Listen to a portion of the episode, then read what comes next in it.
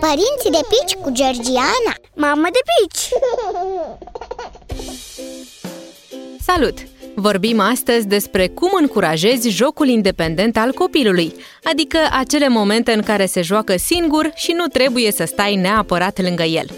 Dincolo de faptul că îți oferă ție câteva minute libere, cât să pregătești masa, nu mai mult, jocul independent îl ajută pe copil să-și dezvolte creativitatea și limbajul, să capete încredere în el și să-și descopere independența. Eu îmi imaginam în naivitatea mea că odată ce copilul începe să meargă de-a bușilea și învață să manevreze tot mai bine obiectele, îl pot lăsa liniștit să se joace pe covor înconjurat de jucării.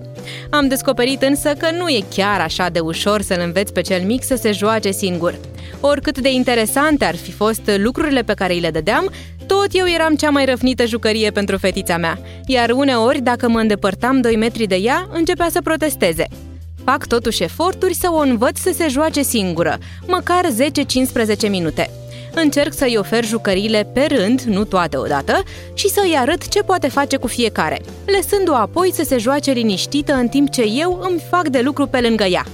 Am observat că începe ușor-ușor să rămână captivată în jocul ei pentru mai mult timp, fără să-mi caute privirea la fiecare două secunde.